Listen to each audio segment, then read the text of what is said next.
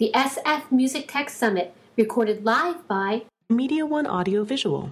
To learn more about us, visit us online at MediaOneAudio.com. Hi, everybody. My name is Janique Seely. I'm moderating this panel, Where Are We Going? Um, we have an amazing panel today um, comprised of some true, true innovators in the space. Um, and, a, and, a, huge question that we have to answer in today's um, panel session. And we had the uh, opportunity to speak a bit in preparation for this panel earlier today. And one of the things that we all remarked is um, while a broad question, where are we going, the concept of we as a record industry um, and as a music industry has also expanded as well. So the concept of we is no longer the what we would call legacy uh, major label system, but it also has afforded other individuals a seat at the table. So we now have indie content creators that are sitting at the, at the same table of the music industry, technology platforms, um, in addition to the record label and the record industry, and also the fan has a seat at the table in this new uh, recorded music record industry um, of today. So one thing that we wanted to know given that this expanded we um, exist in terms of the audience who we are speaking to, who the who is comprising the audience in terms of we um, here today, what who is represented, uh, and if you could just give us a show of hands so we know who our audience is um, in terms of developers or people representing technology platforms. Okay, and what about indie content creators, musicians, and record industry folks? That's great. major label folks.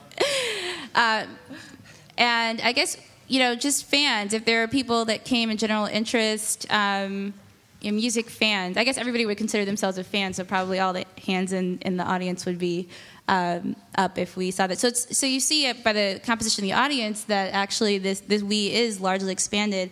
And so we've got, uh, I'm going to let the, each of the panelists introduce themselves. Um, everybody on here, we really have a treat today to, to hear from them, um, represents not only personally a breadth and uh, depth of experience in the industry and the convergence of music and technology, but also they represent extraordinarily innovative platforms that have seen success and have been successful in driving us forward um, in terms of innovation. So, with that, I will let each, um, starting to my left, I guess, introduce yourself. I'm Gabe Adiv, and I'm the founder and CEO of TuneUp Media. Uh, we have a plugin called TuneUp, which is the number one plugin for iTunes. Helps you organize your music collection.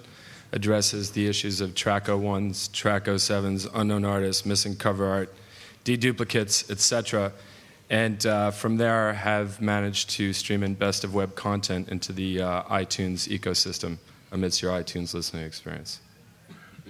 So, Gabe, you're going to fix 40% of my library. yep. Okay. I'm Jack Isquith. I work at uh, Slacker Radio. Uh, I lead our strategic development.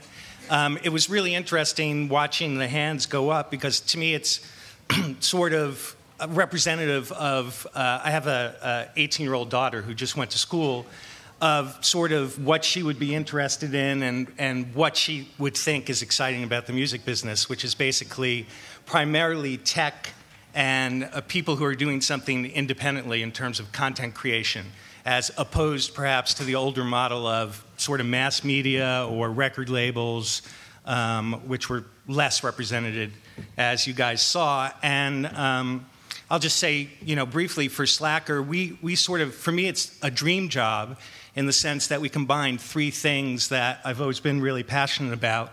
And that is, you know, technology or gadgets. I don't think I always called it technology, but, you know, radios, Walkman, whatever it was that could get me to the music, uh, the music itself, and radio.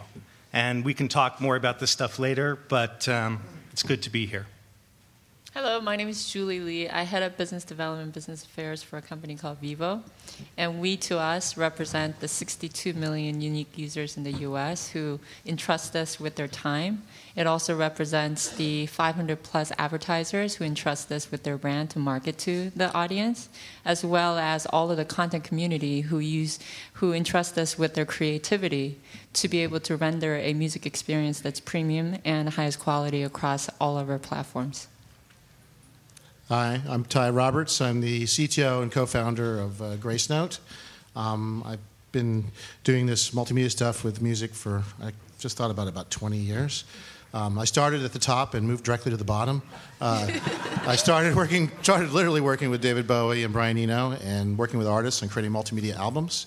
Um, and then I went off into information, and Gracenote has a, built the largest database of music information in the world and then took that information and enabled mobile phones, uh, automobiles, television sets to interact with music, and now recently we've expanded to TV and movies. So I've been along for the whole ride. I, I might know a little, or maybe I've forgotten most of it, but I'd love to have you ask me some questions. So hope you're getting some ready. Uh, I'm Seth Goldstein. I'm the uh, chairman and co founder of Turntable.fm. Uh, how many people have used Turntable here? Cool.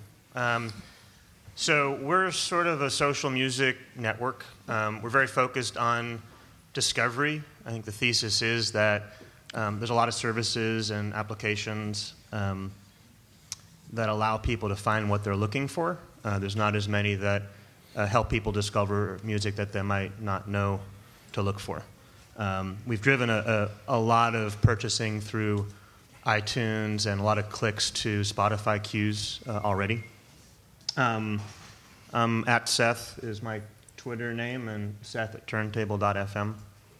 And, um, you know, we've got a lot of great rooms that people have probably tuned into. Um, I think there's a sense that it's all uh, indie or hip hop or electronica, um, but we're starting to see uh, country rooms, we're starting to see um, jazz rooms, classical rooms. Um, my favorite is the Orange Bear Party Indie Room, where the only theme is not a music theme, but you have to wear the Orange Bear avatar. Nice. That's great. And I'm Janique Seeley. I head up business development for um, Atom Digital. It's a division of Atom Factory. We're an artist management company. Um, on the roster is Lady Gaga, Greyson Chance, Mindless Behavior, um, headed by Troy Carter, who's a um, interest in, and heavy involvement in the digital space. So um, I'm charged with, on a day-to-day basis, finding out what's happening, what's next, um, sitting with a lot of technology companies and seeing how we can uh, create new business models around music and connect uh, technology to uh, to traditional music platforms and, and improve the consumer experience um, around music and leverage technology. So I guess we'll start off. Um, I'm going to pose this question. Um, we can do it down the row or make it an open discussion um, amongst the panelists. Let's answer the, the main question of the panel discussion. Where are we going from your vantage point?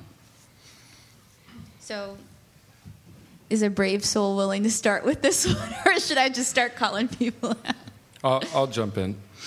Um, not particularly brave, but don't love the silence either. So um, I think what's, what's really interesting, um, you know, September 12, 2011, um, is the number of different ways that people are digesting, uh, consuming music. Um, I don't think that there is any particular uh, platform or means um, that has cornered the market, nor do I think it will. I think that people will always want to have their own music collections.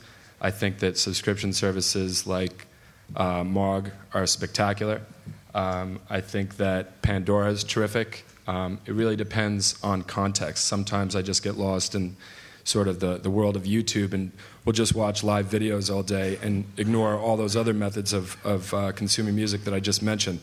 So I think what's really interesting now is uh, trying to figure out how uh, all these different worlds can sort of play well together and, and collaborate and create ultimately the, uh, the best uh, end user experience. I think, Julie, you had an interesting point about the collaboration element and the fact that um, services are no longer standalone. And I'll, I'll let you elaborate. I think there's been a lot of innovation in the space, and we've been quite lucky with that. Um, with great innovators in the audio space, uh, Gracenote with a lot of the context, in addition of context to delivering a premium experience.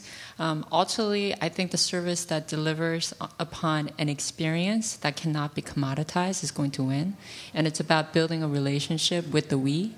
Um, I think with Vevo, we've done a great job in terms of building a relationship with the creative community uh, be it the labels, the studios, the independent artists, etc. We've also done a great job in partnership with the brand sponsors in creating a unique environment, listening to them. But I think with all relationship, you need to listen, you need to absorb what they have to say, and then also incorporate upon your action. And the next evolution that I really feel like we're going to have as an industry is from a service perspective, recognize who your users are who's engaging with you. And I think with our service, we have over 3 billion views. We're very lucky to be entrusted with their time. But what are we doing to listen to them and deliver upon an experience that they're looking for? And also recognizing that they're all different. So one component is incorporating a lot of the metadata that you know Ty's company has built so well. But at the same time, it's about also having a dialogue with them. It's about having the conversation that you normally would have with your friends to be getting really excited about a new repertoire that comes out or a new album or a new artist. How do you have that at a service level, at a targeted level that's beyond just recommendation and feeding you a whole bunch of videos? And I think that's the next evolution. And Ty, I thought that you had a, a great point about the confluence of audio and video uh, content and how the two can be combined and or leveraged um, in this forward-looking. Yeah, I mean, I think a lot of us have spent the last maybe you know 10 years just trying to get recorded music onto the internet in a way that's that's accessible. So I think that's done. There's many great services, a lot of people to do that. I think the next wave is, and we put video on the internet. I think the next wave is really collaboration. The, the, fans are, well, the perfect example here left of me. The fans are already collaborating with each other. They're already taking photos and posting as a group to Facebook and providing imagery that goes along with the information that they're putting up there. But the fans are just starting to get the tools in their hands to actually collaborate both musically with the artists and visually with the artists. And I think the next wave is really about this collaboration and enabling the artists who embrace this, you know, new connection to really make things with their fans or embrace things their fans make or enable their fans to make them or fans enabling other fans to make things. And this will and things are will be reflective of each other. You know, one of the things I see happening in music in video today is somebody makes a video, then somebody makes a joke video of that video, then somebody makes a joke video of that video, then somebody makes a serious video of that joke video. And so the reality is, is that that's the, that's the example of the future that I foresee. And I think the services that embrace the fan and can take the risks that that, that that means. When you turn on collaboration, people can make anything. Some things will be positive, some things will be negative. But I do think that that will really allow a, a vast expansion. And there are artists that are here today in the audience. If you guys saw Nathan Moore speak this morning, He's building an album with songs with people that are contributing to him the pieces. He's interacting with them in real time. He's reviewing their pieces. Oh, he's here right now. There's Nathan Moore. Hi, Nathan. Um, basically, basically, his fans are actually making his album with him as he's traveling around, and I think this perfectly represents the kind of new artist and the new artist that embraces this this new future. So to to jump in and sort of pivot off of what you were saying, Ty, there's you know one of the sort of positioning statements across Slacker Radio is uh, we make the stations, you make them better. And you know, while there are 150 plus radio stations on Slacker, and they're highly curated, and you know, we just launched uh, everything from one-hit wonders to grunge 20 years later. Um, a big part of the proposition and, and something that we talk about all the time is to create things that are fun and exciting and feel like it's what the consumers want today. And, and a big part of that is to give them control. And I, you know, from my standpoint, having worked in a few different spots in the sort of digital music uh, ecosystem, that's a really powerful thing. I think the idea of curation is very important and of human beings basically bringing context to music and entertainment. But at the same time, I think marrying that with giving people the power to control their experience and engage um, is going to be continue to be a big theme as we move forward.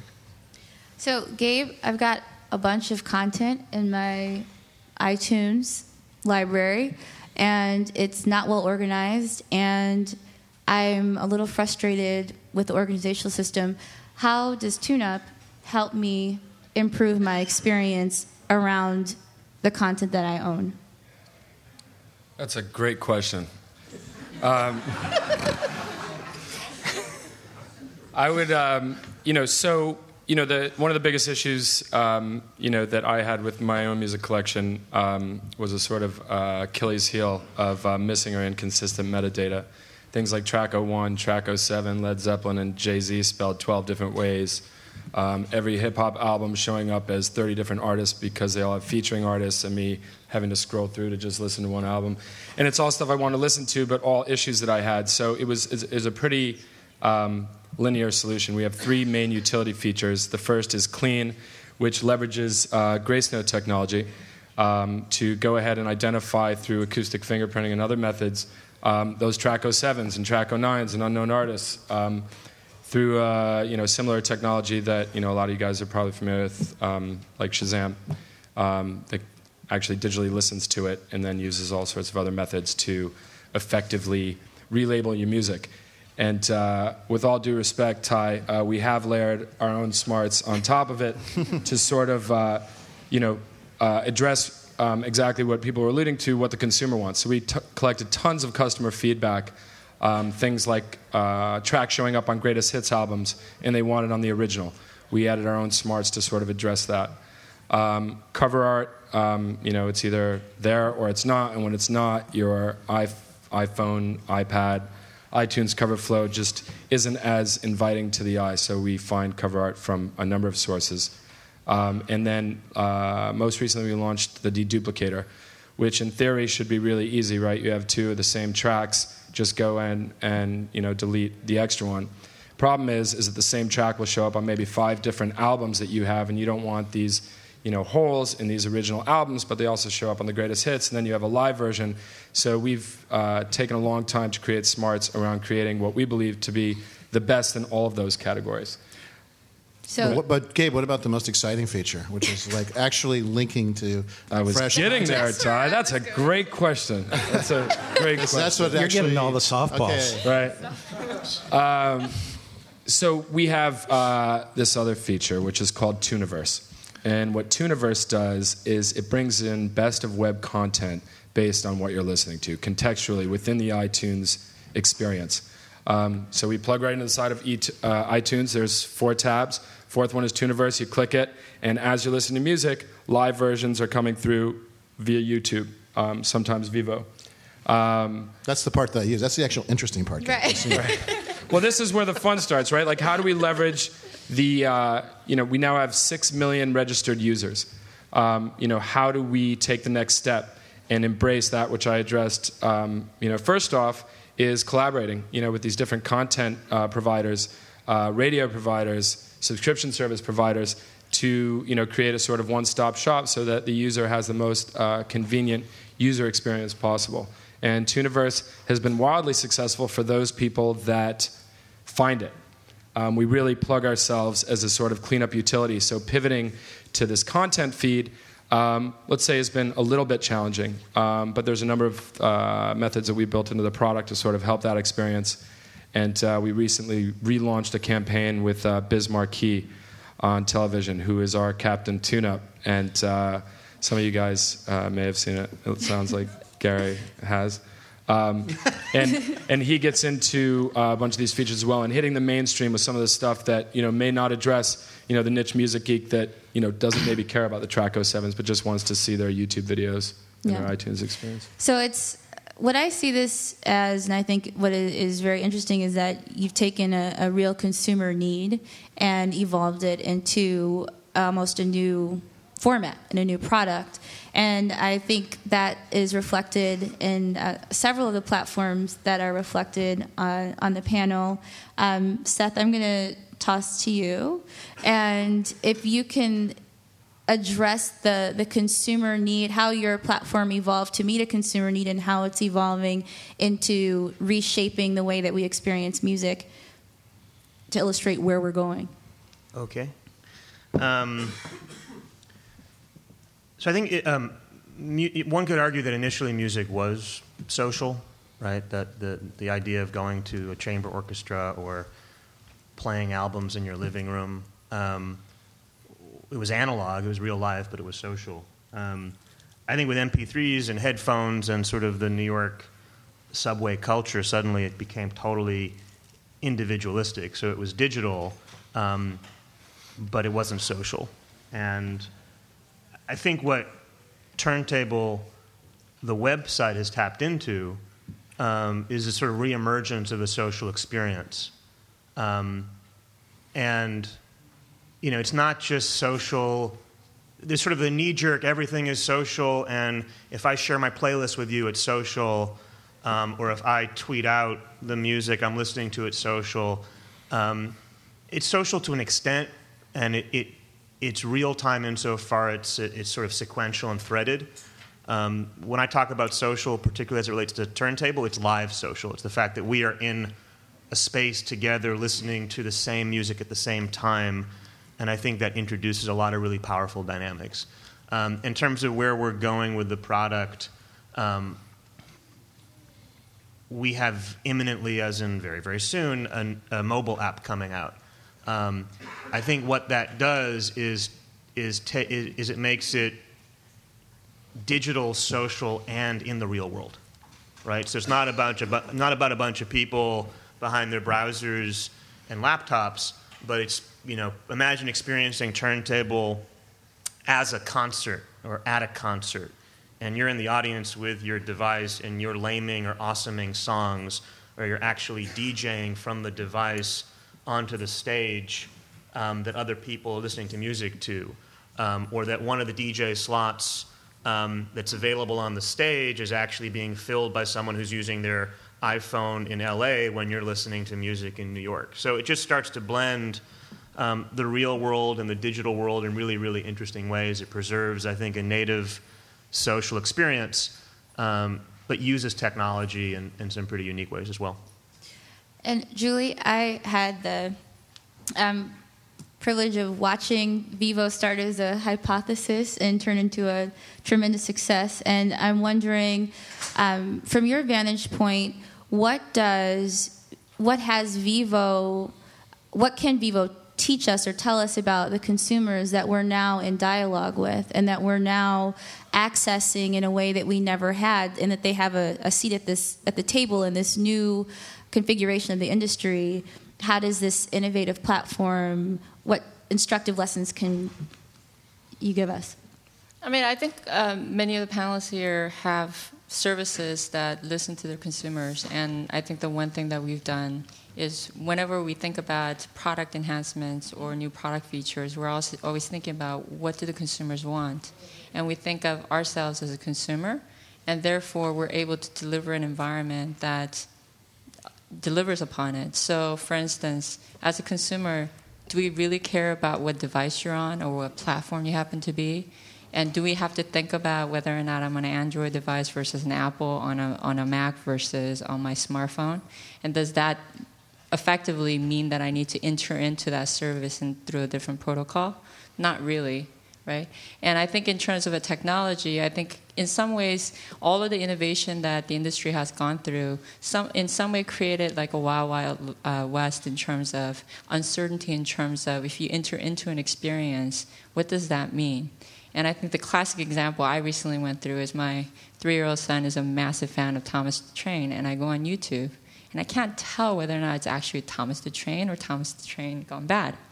Um, Thomas the Bad Train. and in my unfortunate environment, it was That, that's a mother's dilemma for yeah. real. no, and um, my haphazard searching, of course, I got the Thomas the train gone bad where they're hacking up the train, which was not a good experience. um, I think what we've done is Vevo as a brand represents premium experience. And we've done it so that you as a consumer don't need to care where you're getting it. We deliver, we deliver on that experience through our syndication platform so that if you happen to want a, a experience that's delivered very well by a company called AOL, you can get that music experience in AOL. except that's delivered to you at, by Vevo, and that Vevo brand represents a premium experience. And if you wanted to have that within YouTube, you can do that as well. So we've taken away the scarcity that was basically in some ways kind of paralyzing the industry and made it so that it's ubiquitous. You can get it everywhere. You can get it in any platform. And we'll partner with many innovators because we can't do everything ourselves so that we can deliver upon the promise to be able to ultimately recognize the fact that the consumers are entrusting us with a very valuable resource, which is their time and be able to do that effectively and optimize it. So we'll worry about optimization across platform. The consumers don't have to. And we'll work with every platform, every device manufacturer, every distribution partner to be able to do that. So, Ty, I have a question for you that I, I asked you a bit ago in the green room in terms of how, how do you task yourself um, as an innovator already to provide an even better consumer experience? What do you challenge yourself with? What do you see as the unmet needs of the consumer and that we haven't met and that we should be looking towards? Um, well, I guess uh, the main thing that I'm focused on is I, I feel that, I mean, I've been to this conference a lot, and I thought people used to say, music is a background thing. I, I vacuum my house while you listen to music. That makes me crazy. I want to take back music to the foreground. I want to take back the living room. I want music to be the thing that you focus on doing. And yes, you learn about other things and you do stuff with it, you create with the artist, but you're fully engaged. I want to make it something that's impossible to vacuum to, almost in a way. So the reality is, is that I don't mind if you listen to music while you vacuum. Of course, I probably do that too. But really, I don't want that to be. I think that we've let music become a background product. And I think we did that in a few ways. I mean, Dave Hyman's right here right now, and Dave used to always say to me, quality, man, you have to sell quality, okay? People don't appreciate it. But now, if you look at all these services, guess what? Your service has high quality. Everyone has high quality now. And if you talk to the service guys, the consumers turn it on. Of course, what are they going to do? Turn on the low quality? Why would you do that? I mean, I'm going to select low quality, maybe because I have low bandwidth. But the reality is, quality is important, visuals are important things that basically would engage the consumer, consumer interaction, creating with the consumer, communicating with the consumer. And we need to do a much better job of that. You know, a lot of the focus in the last few years has been on just trying to get a big catalog up, the biggest catalog in the world. But maybe we should focus more on engaging with them. So I, I constantly strive to make music the thing that's happening in my living room and the thing that I want to turn on, maybe even more than watching a movie or doing something else. I'm going to leave that question open if there's other panelists that agree. okay. We have a bunch of bugs we have to fix in our uh, in our software. That's somewhere we can make improvements. no, I, um, I I think that you know ultimately creating um, you know whether it's I, am not totally convinced that uh, you know of all the music fans out there that everybody wants to necessarily engage like the maniacs like like Ty Roberts. I think that there are a lot that do, um, but I think that creating, um, you know, again, collaborating with these different means of being able to digest and consume music, um, you know, finding out the right ways to work together to create, to create the most seamless um, and convenient experience for the end user. I mean, our lives are really busy and getting busier, and to the extent that we have easy access um, to listen to music in these number of different formats. I think that's what's key. Mobile has clearly been a game changer. The iPod, you know, 10 years ago was clearly a game changer. Um, I think what we need to ask ourselves is, you know, it's what is what's next. Yeah, and I think something we talked about uh, as well that was interesting is the soul of music, the soul of the experience. You know, there there's no substitute yet for that excitement that you feel when you came across an amazing song that you just had to share with somebody you care about. And that that that energy that spirit is not reflected yet. There's no service that can replicate that. There's no post that you can make that is that same experience. So if if there's someone i don't know if it's programming that's the the is it the radio uh, experience that we're missing? What what makes up for the soul of the music experience? Well, I'll, I'll, tell you. I'll jump in on, and maybe it's sort of half an answer for what you're talking about. One thing that we've been thinking about a lot is um, what what is an overall radio experience in 2011? right? And, and what do people really want from it? And we see some statistics like, you know, we have basically at, at Slacker, you have the ability to sit back and listen to the radio. You have the ability to personalize your radio station. Um, you have the ability to stop that and move into a more of an on-demand experience, similar to you know Spotify or Rhapsody. And we see that um, about 80 plus percent of the usage uh, for people who have all these options is still lean back. They, they may lean forward and stop things, but they really want a sort of curated, entertaining experience. So when, when we looked at that, we decided that um, we, we held, held that idea, and then we took a look at another brand that we did a deal with, ESPN, and we saw what they did, uh, particularly around fantasy, fantasy football and how, you know, as I'm a, a, big sports fan, a big football fan, it felt like 10 years ago, the sort of industry wisdom when you would look at the NFL and to a degree you would look at the major broadcast channels was we have our product and it's real, and then this fantasy thing is something that's happening online and it's somehow not real or cheaper or whatever. And at a certain point, it seems in the last couple of years, to speak to what Ty talked about, um, there was a recognition about what all that power was and that the audience really wanted sort of fantasy as well as the real thing. So now you turn on NBC and you see like you know, the opening graphics are about fantasy football, and there's someone with a smartphone in their hand, and then right. there's Drew Brees. like the fantasy football is. report, which yeah. is like, what? And, and I, I think to, to tie, so, so at, to, you know, I don't want it to be a pitch for Slacker. At Slacker, we just asked those questions and said, okay, we have to do more. Let's go after best of breed companies that make a great radio experience. So in sports, we did a deal with uh, ESPN. In news, we did a deal with ABC News. We're about to do some other deals that we're going to announce to have a full experience. But still, music is the core. I think to Ty's point, what we struggle with and what we try to do every day, and, and what I think the whole music industry is challenged with, and maybe people who are developing music tech products is you know, you take a look at that ESPN example and say, how can we get closer to that? How can we build that more into the kind of products we're creating and basically listen to the audience because it's clear that's part of what they we want. We have to convey more information about the individuals that are actually behind the, the products. If you look at these sports shows or you look at the Olymp- watch the Olympics broadcast, about half the Olympics broadcast is the background of the athlete. Before you ever you see them even touch a ball or run, you've learned about their family, you learn about their background, you learn about what their story is because that makes a connection between you and the person. And we don't do a good job with that in these digital music products. We show a very tiny album cover. We are Gracenote's working on trying. We're trying to actually get pictures of the artists. Like it's actually hard to do this. Like imagine we have a product where we barely show the pictures of the people who actually do this stuff when they're actually interesting. They actually do something. They typically have a story. They typically live in certain places. They typically hang out with certain people, and they say things. We're getting the say things stuff because they can say it through Twitter, but we're not getting the visuals, and we're really not getting a lot of rich information on them. And that could be very important yeah. to helping people connect with those fan, with those artists. So we have a, um, an idea about the soul of music. Um, that in some ways I think is reflected in the service, ironically through chat. And group chat's been around 20 years, going back to AOL People Connection.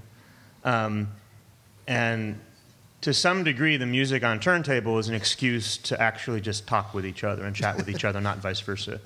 Um, but music is a great context for that. And so when we started, um, one of the problems recently is the rooms have gotten too crowded and you can't find a DJ slot and we're fixing that in the next couple of days. You'll see a new navigation system that allows you to very easily find available uh, DJ opportunities.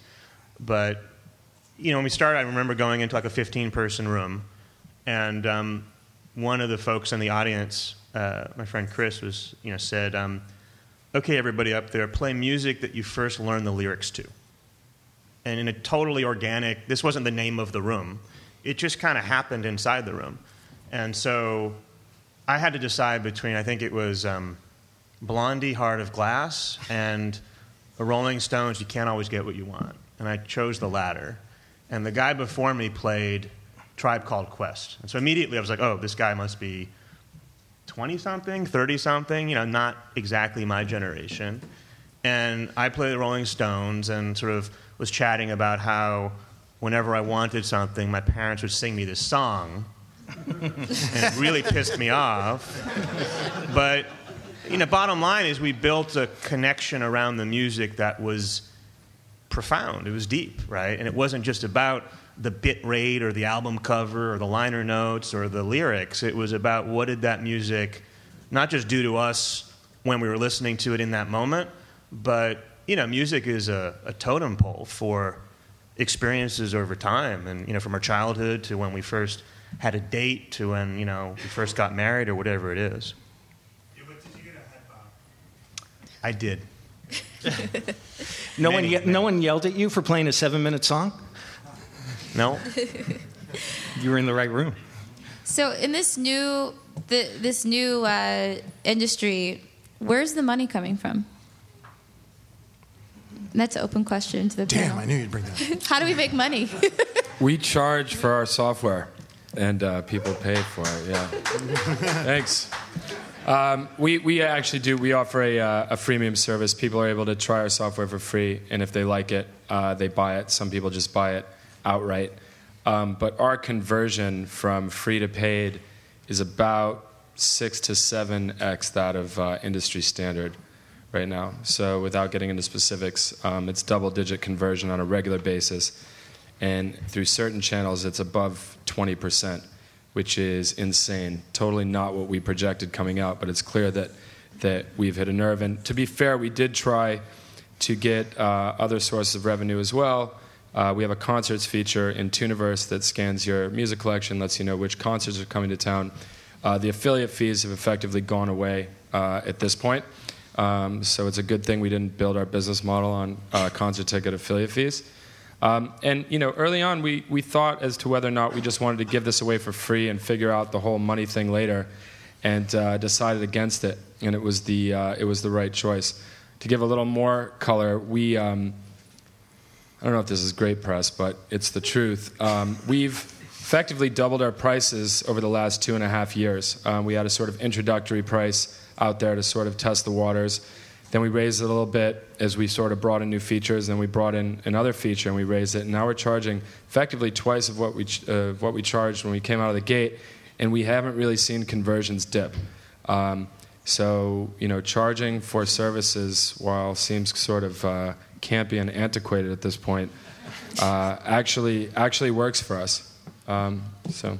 So are there, we're, we're, we have to go to questions soon, but I think Wait. this is an important question um, for the panel panelists to answer to the extent that it's possible about where the money flow actually does come from, you know, for a, a content producer, or um, we also have technology platforms in the room. I think we have an answer to that to a certain degree, software license fees and, and possibly other revenue models. But there are other revenue models presented on the panel. So if you could just briefly speak to that, and then we can go straight to questions.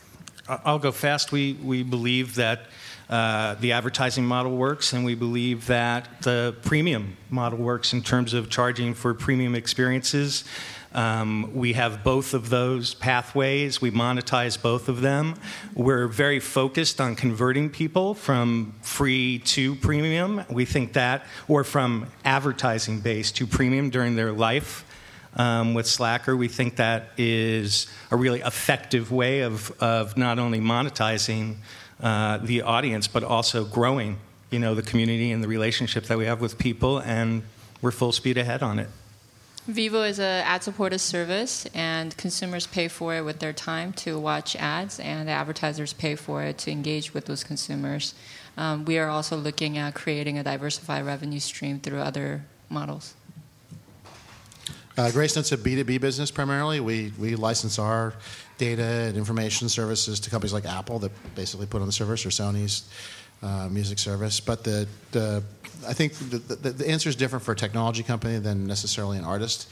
I really think some of these new tools that are out there allow the artist to build a, build a fan base and a direct connection to the fan base. So if you have the direct connection, that's really important because then you can figure out how to then uh, sell that fan base because they love you. And the reality is, I think it can be done. I think the tricky part is you've got to have a fan base to really be able to to create products that they want. And those products could be live performance. Those products could be music. Those products might be paintings. Who knows what your fans may want? But the reality is, you've got to build an audience first. And without an audience, you you it's it, it is hard to monetize. It's just you have to have the fans first. Uh, so we- launched a little bit more than three months ago. Um, we're not driving uh, money through the system yet. Um, we don't intend to charge for the service.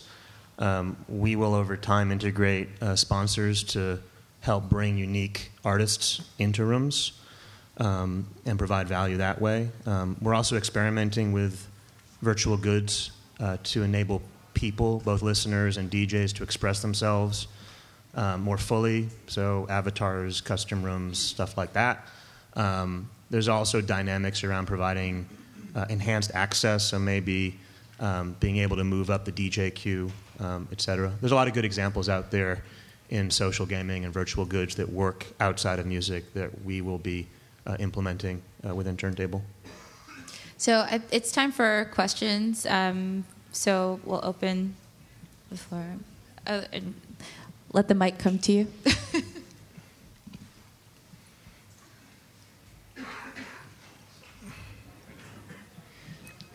So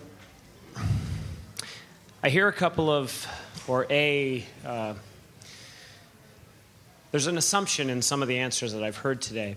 And I think most of the panel members, as well as myself, are old enough to realize that we're 30 years since the start of MTV.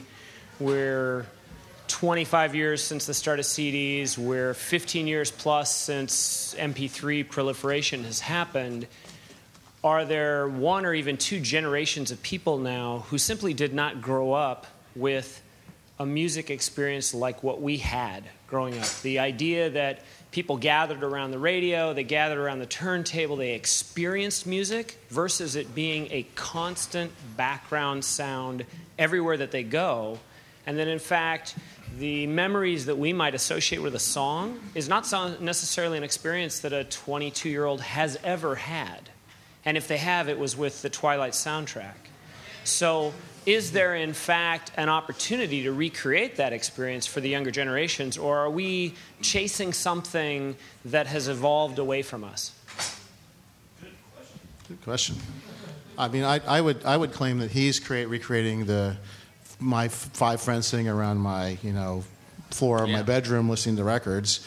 The, he needs more visuals because we at least had the album cover to look at, or we were looking at you know I don't know what some kind of magazines that had music artists in it. And so the reality is is that that that group experience can happen. I think through this new medium. Um, I think that the new world can create a richer experience because it wasn't a two-way medium.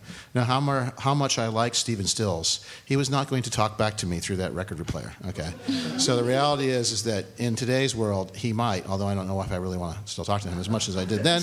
Um, no, that's not true. Uh, but anyways, the reality is is that uh, that that that two-way communication is a new kind of experience, and two-way collaboration is something that never, I mean, Stephen Stills talking to me, creating music with me, oh my God. So the reality is that could happen today. And, and some of these things, I mean, he's letting people make their own mixes. Maybe he'll be able to record those mixes in the future. Who knows what's going to happen? I would add to that to say that you could also do it in a multisensory way because we were limited before in terms of how you can consume. So before it might have been just the pure listening experience, and it was limited by the size of your room. Now we don't have those limitations. So I would say part of it is recreating, but part of it is just thinking about the different ways in which that consumption can happen and how much more empowered the consumers are today to be able to creating more of an enriching experience and how services can actually address them to delivering the tools to foster those relationships. I, I I would say if you take a look at if you look at the data, you know, you, you may have seen a shift in in all sorts of usage, buying, interacting. Um, but you, you often hear at conferences like this, there's more music being listened to or music being consumed than ever before. That's true. I mean, there are there have been massive changes. Things are much more song oriented than album and artist oriented. I think, particularly when you look at people who are, let's say, under, I mean, Ty, you were saying in the groom room, under 30. I was going to say under 25. But, you know, I, I have a couple of kids. It's anecdotal. And then I see the data from Slacker. I mean, these are millions of plays of songs, and Julie, to your point, videos. Um, I think that there is an assumption among a couple of generations, uh, not not that they're not interested in music. Watch them hang out with each other. They'll sing whatever the biggest songs are. There are business problems, you know, in terms of how do we monetize it? What is their expectation? And as companies, are we giving them good enough products that we can move them from freemium to paid if that's your model, or basically monetize it. But I don't think that they are lost generations in terms of interest in, music.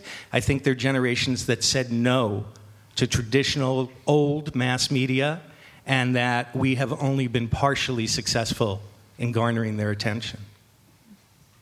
I think it's I think it's extremely well said. I mean, I think think they are interested in, in a more participatory, participatory environment, and so we have to foster that. I wonder if you think about the competitiveness of our products. Are the music products today, digital and as cool as they are, competitive with the other distractions that are out there? You could spend all day long screwing around with Facebook. You know, you don't really need much more than Facebook and a web browser. And a lot of people at work have realized that's why they turn it off at a lot of companies. So the reality is, is that that how does it stack up to video games? How does it stack up to you know today's movies? How does it stack up to today's really interesting TV shows? So the reality is we need to make sure our music products and the interactive ecosystem around them is really uh, awesome and competitive and attractive and really helps them. I call, guess with you know their social you know environment as well as it's fun and it's interesting and we just got to do a lot better job of, of putting these things all together I do feel the innovations are all there. I'm not sure the innovations are are all in the right place to make it easy. You know, one problem with a very large company that owns a lot of the music market's distribution points is other people's innovations are not as easily to be incorporated into that. So it'd be great if there was more openness in the current music platforms that are out there so that people could innovate a little more easier. We're all building siloed applications, but we're not really integrating the applications together. Think we have another question. Uh, yes, I'm actually wanted to add to the discussion that just kind of started here. Um, to, to that point, it's, it's basically the same thing. What I heard him say is very similar to what I might hear my grandfather say. Back when I was young, we used to crowd around the radio and we used to imagine what these scenes were like. And now you watch it on TV and you don't have to do any of that work at all. And I think that the old way of thinking is what's holding us back right now with record labels saying, we want to hang on to the old ways we don't think that the kids these days are going to have that same experience that we had and it's not going to be as good. I've heard that from my dad i've heard that from his dad you know going all the way back. Every generation thinks that how they experienced it was much better. And it would be nice when the record labels actually are able to let go of the old ways and embrace the young ways of consuming music the way that we're doing it now with a more social way with a more collaborative way. And like you said where the artist is actually interacting with the listener. That's just wasn't heard of many years ago. I mean, you'd have to be at the concert and maybe hope that he pointed to you in the audience. And that was the extent. And maybe that was really powerful to you back then. But kids today are experiencing it in a completely different way. And I think that's really important to think about things when you're approaching products or approaching who you're going to sell it to, that that's the way things are going this now if that makes sense. Yeah, no, I, I, one thing I, I, just want to tell a very quick story, which is I was in London a few months ago. iTunes has a music festival in London, and the Foo Fighters, Dave Grohl, is an artist who's really in touch with his fans. And the story that I was told there was the it's a it's a thing where you run a lottery, you get a ticket in there, and there was a million people that tried to get a ticket to his show, and only I don't know what, 3,000 can go or whatever. But outside there were like 400 fans. And Dave Grohl was like on his mobile phone in touch with the fans. And he was going to the guy looking, saying, Look, I'm not going on the stage unless these fans get into this gig. And they were like, Well, we can't have any more as a fire marshal. We've got all this kind of stuff. He says, No, they're outside. They're not getting in. And the guy says, No, don't worry. We'll get them in. And Dave Grohl's like on there. They're not getting in. I'm in touch with them right now. I'm talking to the main guys right out there.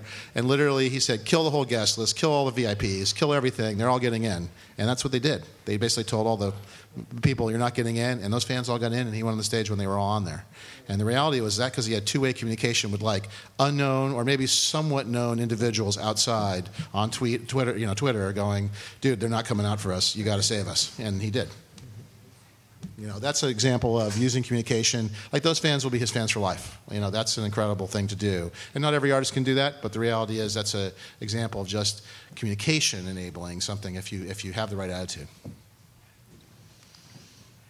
Um, so you were talking about collaborative listening. Um, how do we get people from collaborative listening to the kind of um, performing and DJing that, that Seth is encouraging to actual DJing, mixing, to performing and composing?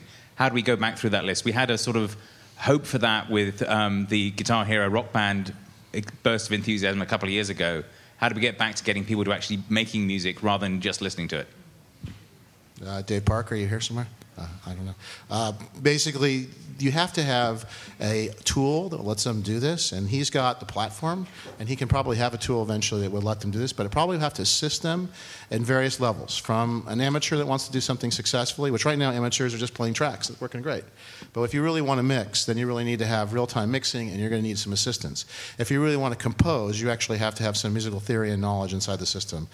What's amazing is those technologies are in development right now. I saw an iPhone application here today, which does some of what you're talking about. I'm sure it can be done on the internet as well. And I think within the next couple years, you'll see that. The result then is some new piece of music, and what needs to happen is we need that new record company world that gives him the flexibility to like record that and ship it out to people you know, not shut it down. So that's a whole different thing because now we got a new collaborative work with five tracks from five famous artists and one guy you've never heard of. And guess what? He owns a piece of it. So the reality is, how do you how do you deal with that from a licensing perspective? Need to need to do it, or we'll just get run over by free stuff on the internet that does it. So this uh, question is directed uh, to Seth in particular. So this morning there was a panel and. Um, the uh, upshot was kind of you have two choices. You can do direct licenses with record labels, but don't try to be profitable. Or you can work within a statutory license framework and you're deeply constrained as to what you can do. And it strikes me that you guys are, are you taking a different path than that? And if so, what is it? It's a great question. I think we're out of time, though.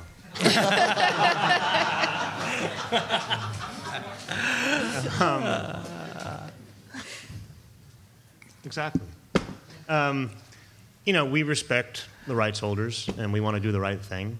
I do think there are uh, economic models that are sustainable in terms of having direct licenses uh, with the labels. Um, I think um, a lot of the first generation uh, of online music startups have clearly, you know, paved the way, paid the price, however you kind of put it, for this newer generation, the fact that Spotify and Pandora and others, and, you know, and Mog and Rdio have been successful, um, I think the record labels see the value in providing licenses um, that aren't about extracting the most money up front.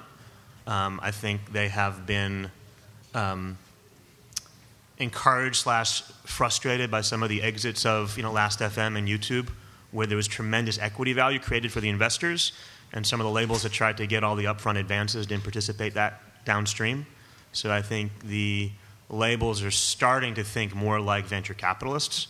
Um, they've got a way to go. I don't think they really understand equity um, the way that a traditional VC does. Um, but I've been encouraged, you know, so far.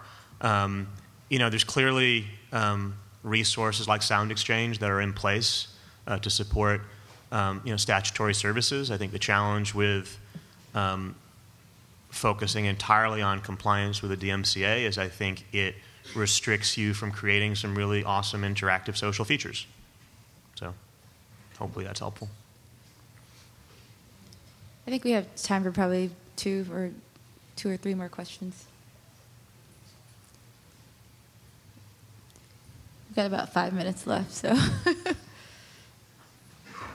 so um, it's a question for a few of the panelists. Um, so, Seth, just after your service launched, you were forced to restrict um, access to visitors from the US only.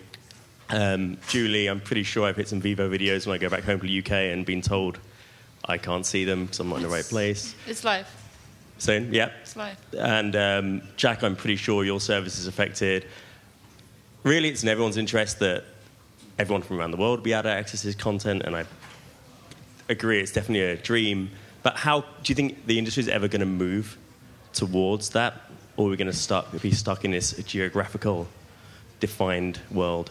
Well, without doing a whole lecture on music licensing, which is a separate conversation altogether, I think the existence of a company like ours and the existence of many innovative services, including Slacker and various other audio and video services, in itself means that there is a path for services to exist and a willingness by the industry to be more agile. I think the, the challenge with a lot of services is delivering upon scale because you can have a really innovative product. If you can get if you can't get consumers to engage with your service, might as well not exist. And it's less interesting for the licensors to modify their business business model just for you if your service doesn't get a lot of traction. And I think that's what you know a lot of us were talking about in terms of collaboration. We recognize that innovation will happen from everywhere, and the key is how do you collaborate across various services to deliver a service that really delivers upon that experience, where consumers want to come to you at large scale, and therefore you're able to develop monetization models that work, so that you can operate as a business. I mean, to that point, just when we saw when we launched, is every night I guess at whatever you know 11 o'clock our time, 30% of turntable was Japanese, and it sort of just was it was great. And then 10% was Brazilian, um, and clearly there's demand. Um, and I think what we had to do, obviously, in terms of being compliant, uh, is just cut that off. And I think that's one of the reasons why having direct licenses are so important, so you can get the benefit of the international exposure. And, and it's also as as someone who worked uh, at a major label, there, you know, the, the, Seth, you talked about a sort of start of a new mentality and uh, better understanding licensing. It's it's incredibly difficult for any company to license in North America. There's also a challenge the, the labels are the content owners. You know, we took a strategy that we were going to license for North America and um, feel good about that strategy and, and think it was the right way to go. But it was incredibly difficult in this market, arguably the easiest market to license in. And whoever, anyone who's ever tried to license, even for North America, can tell you how difficult that process has been over the last few years. So part of any content owner being sort of invested, whether it's the major labels or, or it's various different indie coalitions that have formed, part of it hopefully is that they'll take up the mantle and say, look, you know, this business needs to be, you know, uh, a business that can be global. How do we make that licensing process easier? I mean, I, Vince Bannon isn't here from Getty Images, but you guys should you should find out what they're doing with music because what Getty Images did for photography, we could all be here 10 years ago, and if you tried to license a photo for the for a service basically it was impossible. To get a photo agent. They might call you back if you had a lot of money. If you were Time Magazine, might call you back. If you're not, they're not calling you back. So what they did was just put it on the internet. They started licensing up catalogs. It's all 100% available. There's no advance. It's a click wrap license. If you're Time Magazine, it's you know one one price, and if you're if you're uh, Joe Schmo, it's a different price. And this is a multi-billion dollar industry unlock the potential photographs. And they are intending to do the exact thing for music. They are intending to put up a click wrap, no license, music license for if you want to be a service or you want to be a guy and you need a track, it'll be right there. So I don't know if they'll be successful or not, but that's that's one of the ideas that's out there. That's not the current plan for most of the major music companies, but that is an idea for how this could be changed. And Ty, you've had the last word on the panel because okay. we are out of time. So thank you to everyone. Uh, thanks for the questions and thanks for your time. Thank you. Thank you.